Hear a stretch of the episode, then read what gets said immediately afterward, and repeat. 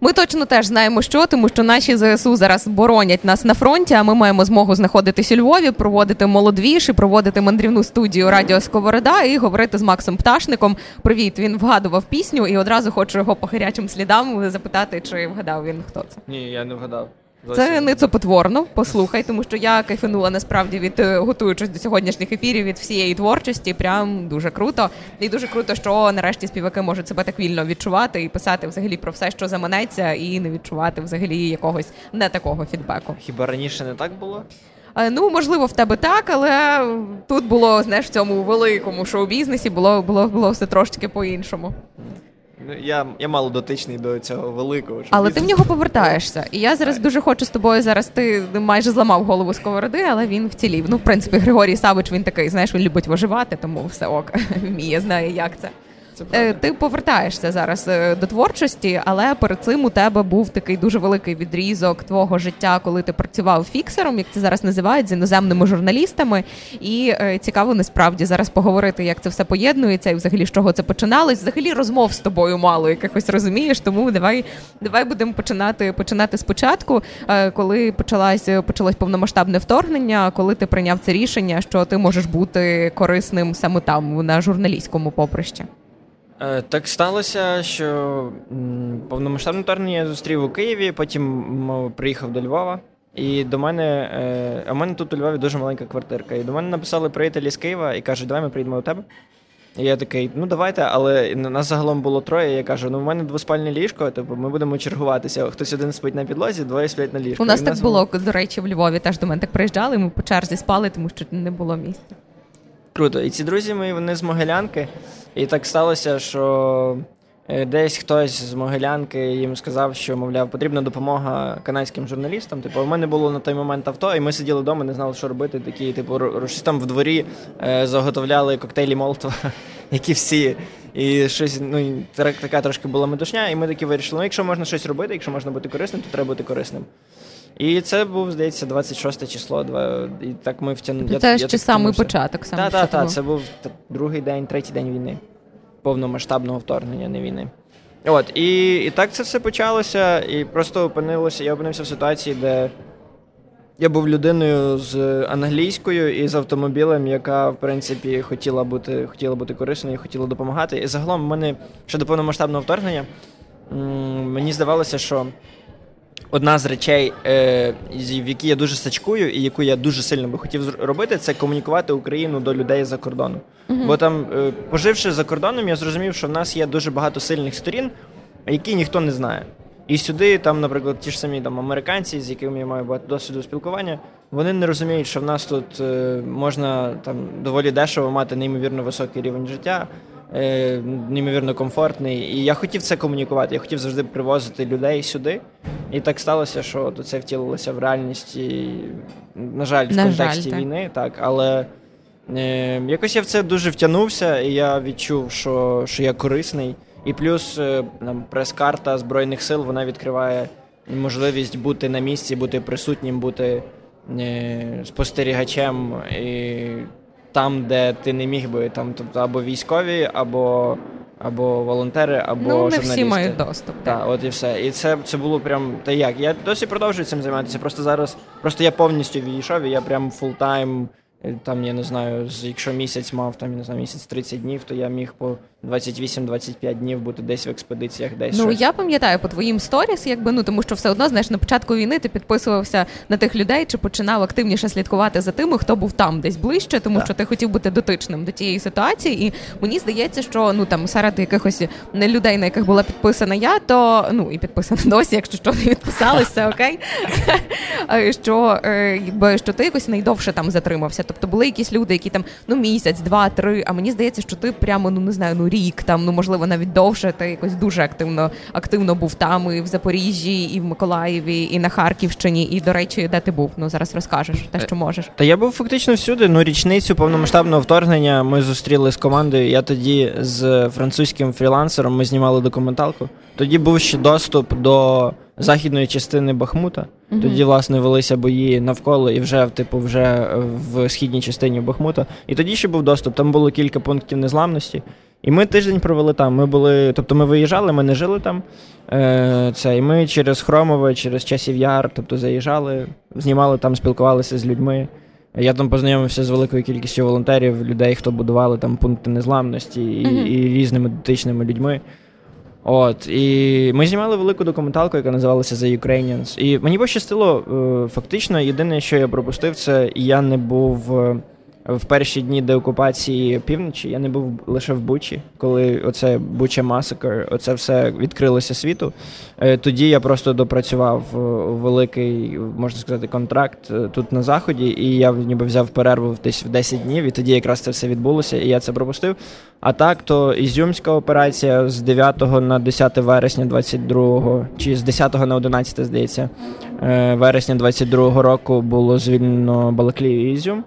І 12 12 вересня мені пощастило, ми поїхали в Ізюм. Ми були в Ізюмі. 13 вересня, коли е, коли Володимир Зеленський, наш президент, приїжджав в Ізюм, мені пощастило бути в Ізюмі тоді, коли був його візит. Е, Потім Лиманська операція. Тобто ми їздили в Лиман теж на наступний день після деокупації. Херсон. Знаєш, я шкодую, ем. що по твоїм очам кадри не можна побачити, бо я бачу, як ти це розповідаєш, і ти там. Тобто тобі не дати, знаєш, а картинки якраз так. Е, ні, ну ну тобто ми маємо честь заїжджати туди після того, як ці території звільнені нашими збройними силами. От, і дивитися на наслідки, на е, спілкуватися з людьми. Ем, і розповідати історії, і самому самому дізнаватися. От зараз, там, якщо б хтось мені хотів що-небудь розповісти там, про те, як виглядає умовно конфлікт, як виглядає, що там, які настрої людей, чи що відбувається, які настрої солдатів. Ем, і як Ти маєш виглядає можливість життя. це на То я, я просто от, власне, ти ми приїжджаємо, ми спілкуємося. Там бували ситуації, коли ми були умовно на Бахмутському напрямку. І ми приїжджаємо е, з французькими колегами знімати історію е, про як це пояснити, про стабілізаційні пункти. Тобто, такі проміжкові пункти, якщо є там умовно 300 або якісь там поранені mm-hmm. чи щось в тому роді, то ну, їх, їх е, залишають там, а потім їх привозять туди, надають там їх стабілізують, і далі, якщо їм потрібна подальша, подальша там допомога медиків, і ми приїжджаємо. І і ми просто спілкуємося, бо потрібно, там є дуже жорстка в армії, дуже жорстка ієрархія. І перша е, перша роль мене, як там локального продюсера, як фіксера, це зробити так, щоб ми не нашкодили. Uh-huh. Тобто, бо ми комунікуємо те, що є таке, що є таким, що не все можна не, розповідати не все, з того, що ви бачите. 90% так. не варто, або mm варто за якийсь час. І типу, і в чому полягає моя робота? Моя робота полягає в тому, що журналісти хочуть там якусь сенсацію. У них не завжди є коректне розуміння того, що відбувається. mm Деякі питання, які для нас є очевидними, для них є. Е, неочевидними. І мені власне злагоджувати ці гострі кути. І так само ми працюємо умовно. Е, багато часу ми працюємо з бригадами безпосередньо з військовими. Е, є багато там є червоні і жовті зони, потрібно прокомунікувати. Є пресофіцери, є бригадні там командири, які можуть заборонити чи дозволити. Багато певну... узгоджень. Так, багато узгоджень. І штука в тому, що умовно більшість там західного медіа є західне озброєння на фронтах воно хоче його показати. Ми такі, ну, типу, це наші платники податків, вони, типу, надали вам цю зброю, дайте нам зробити цей матеріал. Ну, В них таке знаєш, бачення і... цивільного життя, так? Що платники податків вони купили, ми покажемо, е... типу, і і поїдемо. Ну, по-різному насправді, бо так. бувають такі журналісти, які проїхали стільки гарячих точок, mm типу, що для які них розумію. це, типу, another day in the office. І... Але але безпосередньо, типу, там відбувається, типу, зіткнення з ворогом, mm-hmm. там відбуваються операції. А і в тебе вже було все... таке відчуття у цього Another Day in the Office? Ти, ти, ти, ти, ти вже ловив на собі його чи ні? Чи для тебе кожного разу це такий який, знаєш, ну, стрес і ніби вперше? Це дуже по-різному, через те, що кожна історія, кожен день він він інший. Кожен день ти зосереджуєшся на якомусь іншому аспекті, або ти шукаєш ем, якісь інші аспекти того велетенського, я не знаю, списку, там, я не знаю, речей, які одночасно відбуваються. Тобто різні конфлікти між різними людьми. Або, ем, ну, як би сказати. Ну, я розумію, було... що тобі треба менеджерити просто дуже багато всього, і ще якби розуміти свою відповідальність того, що потім випускається у світ. Е, штука в тому, що най- найкраще відчуття було, коли ти вечором там виїжджаєш умовно з гарячої точки, типу, то ми, типу, не, ми живі і ніхто з нас не поранений. Угу. І завтра найосновне завдання це зробити те ж саме. Бо ніхто цього гарантувати не може. І це. І зараз я трохи менше працюю, власне, е, в прифронтових зонах. Я тобто прийняв таке рішення, я відмовився від великого умовно контракту і, і вирішив трохи попробувати робити музику.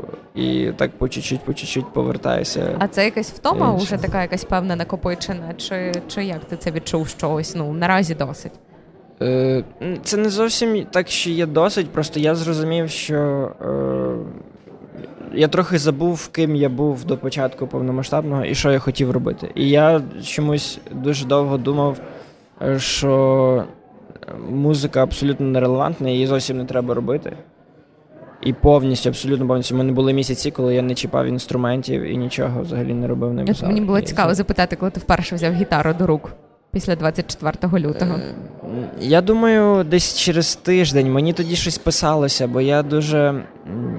Там робота музиканта, на мою думку, і сон, як сон, чи сонграйтера. Ти просто дивишся, ти спостерігаєш, і потім просто в цій формі Фіксуєш теж ніби. комунікуєш те, що ти Творчості. відчуваєш. Мгм. Тому е, в мене там писався якийсь матеріал е, саме на початку, бо, Мгм. бо була от, оці, оці всі велетенські, е, велетенський прошарок емоцій, який з кожним з нас відбувався. Е, він е, шукав якось свого виходу. Але потім у мене, тобто. Сам початок повномасштабного вторгнення, і умовно перші півроку, тоді, коли ми ще всі жили в надії, що це якась така штука, яка швидко відбудеться і швидко пройде як хвиля.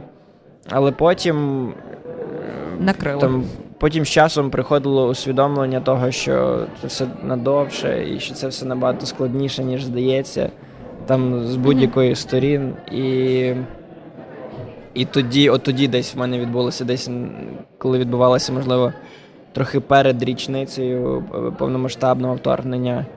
Е, Минуле літо, мабуть, от я взагалі, я взагалі не грав, взагалі нічого на цей. Але зараз потроху. Я, я вимушений подякувати. Є мій, мій приятель е, і зараз військовослужбовець Владислав Німак. І він через нього була ідея, типу, поїдь, давай попробуємо зіграти акустичні, хоч щось, зіграти якісь концерти. Я кажу, ні, ні, ні. Він каже, давай. Я кажу, ні, ні, він каже, це давай. І ми півроку тому, чи десь вісім місяців, типу, ми анонсували акустику у Львові, невелику в невеликій локації. І ми продали за щось 40 хвилин. Ми продали. У нас був солдат за 40 хвилин, там щось було 100 квитків, і я такий кла, це так було приємно. І я такий, і це спонукнуло. І ми поїхали. Ми зіграли один маленький тур, ми зіграли кілька міст. І оце зараз так само він е, каже: давай ще раз зіграємо. А я зовсім я такий, ні, ні, ні, і десь на п'ятий-шостий раз. Він такий, давай зіграємо. І ти я такий, а давай, давай. І це. І от зараз вже кілька було акустичних концертів, таких легких, і це щось. Якось. е, Це дуже цікаво, бо я вже якийсь новий, е, інший, і я знаходжу оцю зв'язок з тим, ким я був умовно до повномасштабного, і тим, ким я є зараз, і з тим матеріалом, і з новим матеріалом. Я якось пробую повертатися до музики. Це все разом між собою якось компонується. Ну це 100% якби е, мені здається, що це дорослішання таке величезне сталося за цей час, за там за все побачене, пережите і, і, і почуте. Але як ти зараз взагалі чуєшся, і як ти зараз е, самоідентифікуєшся? Тому що там ну чи можна зараз сказати, що там Макс Пташник це там тільки музикант, там не знаю, чи тільки сонграйтер? От е, хто ти зараз? Як тебе представляти? Чи якби ти сам себе представив? Ем, Це дуже складне питання. Е, Все-таки е, хотілося б себе таки позиціонувати як музиканта. Бо в... так ставалося, що чим би я не займався, куди б мене не відтягувало життя в різні там періоди своєї діяльності, музика завжди залишалася. Деколи, знаєш, як, як на камфорті, деколи Мгм. трошки менший вогонь, деколи трошки більший, деколи прям палає. І це як такий якийсь маленький якір, що куди б мене не здувало е, в моєму житті, чим би я не займався, де б я не відчував себе корисним. Вон- я завжди до цього повертаюся. Тому, мабуть, так. Але так то в широкому розумінні Зараз я довгий період часу був медіапродюсером, якось так, але також е, до, навіть до повномасштабного поза музикою в мене були якісь там спроби робити свою підприємницьку діяльність, mm-hmm. там, трохи нерухомістю, займався трохи ще якимись речами. Тобто, але воно все не є релевантним, я вважаю. Типу, я Не не сродне, та давай вже за за, цей, за, за сковородою. Як, е, Якою зараз буде твоя творчість? Ну вона 100% буде іншою, якби після пі, після всього, але якою вона буде? Тому що ти кажеш, що ти зараз повернувся до до того, щоб напрацьовувати новий матеріал, і ну я впевнена, що ми почуємо теж тебе якимось новим, але от ну розкажи трохи, яким саме. У мене є багато матеріалу, який е, не повиходив через повномасштабне вторгнення і. Тобто ті перші пісні маєш на увазі, які писалися ще там ні, одразу? Ні, не лише перше, е, не, не ті перші, просто е, є матеріал, який був готовий до повномасштабного, Лежав але через е, певні там обставини, здебільшого через мене, е, він не виходив. І і він лежить, він повністю готовий. Угу. Але він мені зовсім вже не резонує. Але ти не готовий. І до хочеться нього. його випустити, але з іншої сторони не хочеться його випустити. І не, не знаєш, я не знаю толком, як як правильно поступати до цього. Чи просто випустити, чи. Я от не знаю, є матеріали, над яким я працюю прямо зараз. uh Прямо я трохи часу провів на студіях. Це вже. Тут там я вже трохи доросліший. Є матеріал, де я Досі такий світлий, трохи занадто солодкий, такий якийсь супер вірячий в світле майбутнє і всіляке таке. У мене ще багато щастям є про це розказуєш, знаєш. Ну, це ну, це так було. Я я багато писав такої музики, і мені так хотілося. Взагалі, моя ціль як музиканта була робити людям свято і надихати. І мені здається. А мені зараз вона змінилась? Не змінилась. Не змінилась. Не змінилась. Ні. Я навіть я тільки більше зрозумів це і більше затвердився в цій цілі. Провідчував, напевно. А про а ти встиг за цей час е, прослухати якусь українську музику? Там в тебе щось напевно грало в плеєрі. Кого ти для себе відзначаєш останнім часом? Яких е, музикантів, музиканток, які з'явилися на українській сцені, чи можливо трохи яскравіше запалали? Та українська сцена повністю змінилась. Взагалі, за за ну, від початку повномасштабного вторгнення. Подивіться, хто тепер в топі. І це як, я не знаю, як мед якийсь. Е, взагалі мені дуже подобається, бо нарешті українська музика стала україномовною.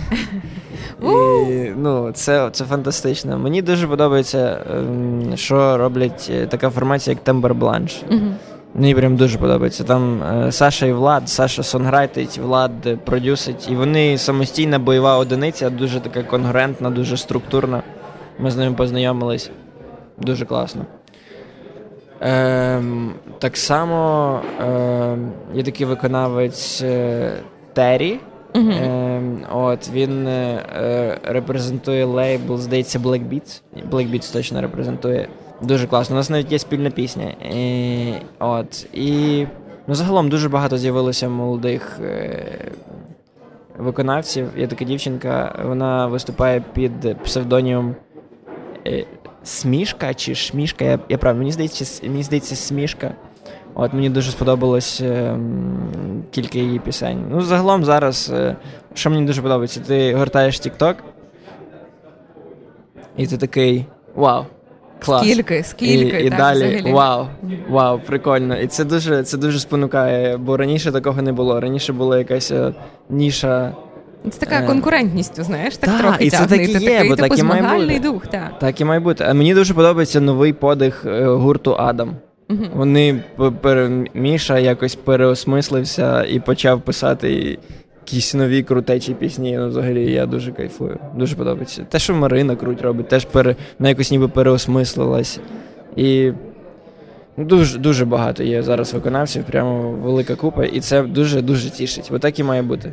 А є те, що взагалі не подобається і не заходить. Ну про байрактар, про байрактарщину, якби зрозуміло, так тобто тут це можна не не обговорювати. Цей термін мені здається вже так усталився. Знаєш, він ну типу, це просто таке якесь дуже тимчасове явище. Воно типу з'явилося, з'явилося і зникне. А ну щось таке, що не відгукується тобі.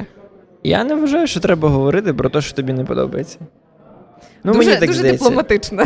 Е, Ні, просто в чому штука? Штука в тому, що е, в нашому суспільстві зараз. Е, Дуже багато е, люди один в одного кидаються, типу, фекаліями, що ти там, ти там, що не так з тобою, що не так там з твоєю творчістю, з цією творчістю, тудим-сюдим. Я так дію, що якщо там умовно ми говоримо в контексті зараз там креативних індустрій, так, Мгм. умовно в контексті музики. Якщо хтось щось робить і воно зі мною не резонує, найкраще, що я можу зробити, це Не не, звертати на це увагу. Абсолютно не звертати на це увагу. І, в мене навіть е, ми рік тому приблизно з таким виконавцем, якого звати Ігрик, Ігор Тар. е, Ми зробили спільний міні-альбом, е, який мав колись там вийти, але знову ж таки, це одна з частин цих, цих, цього матеріалу, який трохи вже старіший, але, але не вийшов. мені здається, що е, колись е, зайду на сторінку Макса Пташника, і там одразу буде там плюс 5 альбомів. одразу А мені здається, такі треба зробити. Я, це, ну, це єдиний, походу, е, єдине рішення. Мені Мгм. треба буде взяти там, умовно, 5 місяців і раз в місяць випускати альбом. От, і, ну, мабуть. І це. І в чому штука? І штука в тому, що там, там є пісня, яка називається Пофіг. І оці всі люди, люди, в яких стільки злоби, що вони, от людина там щось робить, наприклад, умовно пісню. І люди витрачають час у своєму дні, щоб написати ця пісня гімно. Ну, типу, це ж скільки треба мати е, злоби і не мати куди її виплеснути. часу Та часу і злоби, щоб когось прям цькувати за те, що вони там творять. Ну, можливо, це правильно, але я не знаю. Я просто бачу, як у мене є друзі, в кого там великі аудиторії, і я бачу, як вони стикаються з оцим пропорційним до з пропорційним і дуже неструктурованим хейтом. Просто, і просто так, через те, що ти гучний. І тебе просто хейтять. І я, І, типу, ну, а хочеш я... бути популярним, лови, ніби так. Так, так, ну тобто від цього втечі немає. Тобто, і при тому, що є люди там з бездоганною репутацією, і все одно їм там, я не знаю, приписують За щось, там, за, за що небудь. і ти такий розумієш, що блін, просто це просто фрактальність, Угу. я не знаю, суспільної думки, чи що все. Якщо є позитив, ну, це, завжди і це буде її негатив. репрезентація така там. Та, якраз але на я прикладі. особисто я ні, я не буду говорити про А про якщо те. тебе хейтять, тебе це якось задіває, чи ти теж якось дуже так філософськи до цього відносишся? Мене дуже задіває. Я от тому е, штука в тому, що ми зробили Світланою Тарабаровою пісню, яка називається Бо ти моя Азовсталь. Угу. І зробили ми це тоді. е, Типу, я її написав е, цю пісню тоді, коли змикалось умовно оточення навколо, навколо Азовсталі. І у нас були на той момент контакти з людьми, які там перебували. І для мене те, що вони зробили, гарнізон Азовсталі, це був це для мене стало символом найбільшої надії. Угу. Е, і якось так, і Світлана, тоді я зіграв цю пісню Світлані, вона каже, давай ми це зробимо, ми це, і ми це якось так зробили. Що, що мені треба навчитись, це от у мене є ідея, і реалізувати і випустити, і все, і ти Одразу, далі. А я, в мене є ідея, я її реалізую і йду далі до наступної ідеї, просто не випускаю. І, і штука в тому, що і, і люди, ну, мені, мені прилетіло, типу, що як я смію використовувати це, типу, що я хайплю, що я такий. І я такий. Що відбувається взагалі? Ну, типу, мене мені дуже образливо було. І Мгм. тоді я зрозумів, що, що зараз типу, такі чутливі теми, дуже дуже чутливі теми, що це. Е, Що це просто чутливі теми. І зараз, ну, це, це було такий перший момент, коли я зіткнувся з цим. І це змусило мене замислитись, типу, і якраз от відпустити. І тому я прийняв таку позицію, що я не говорю про те, що мені не подобається, і я не дуже слухаю. Типу, є ж ці правила правила роботи з критикою, які я колись дуже добре знав, а потім призабув. Це, це дуже прості правила. Перше правило це е, критика, про яку ти не питав, ти можеш її не слухати. Угу. Ну, коли люди просто Коли приходять до тебе і такий, ти, ем, я не знаю, ти, ти фігню робиш. Типу, і ти такий. А я вас не питав, чому ви мені це кажете? А друге правило це навіть якщо ти вже умовно запитав в когось про критику, якщо тобі цікава думка цієї людини, то якщо ця критика не є конструктивною, умовно, якщо вона є, не є там добре аргументованою, це просто її критика. Ти теж можеш її, ти, ти, типу, ти відрізаєшся, і тоді дуже класно живеться. Бо ти тільки слухаєш класну, конгурентну, конструктивну Мгм. критику. От і все. Ну і тут третє має бути, якщо вже ти питав і критика конструктивна, то вже якби задуматись. Ну, власне, тут про це йдеться, що якщо м, умовно, якщо критика приходить від людини, з якою ти там спілкуєшся, яку ти поважаєш, Мгм. типу, то, то це, це власне диференціює, питав ти чи не питав, чи взагалі ти відкритий до точки зору цієї людини. Ну, це така диференціація критики від просто хейту, знаєш, Та, від, та, та, від, від, від, від якоїсь От, пев- певної корисності. Дякую. Ти сьогодні був дуже щирим, насправді відкритим. І е, я рада, що ти такий якийсь запалений вогник в очах після цього всього в тебе не погас. Е, Останнє продовжу фразу, будь ласка, нелегко, але Дій. Дуже коротко і дуже влучно. Спасибі, Макс Пташник на радіо Сковорода. Мандрівна студія на молодвіжі продовжується нелегко, але тримаємо молодість, тому що кажуть, що вона триває як мінімум за документами до 36, Тому вриваємось, вриваємось в моло і в двіж, і в прям- в прямий ефір радіо Сковорода. Залишайтеся з нами. Попереду ще багато цікавого.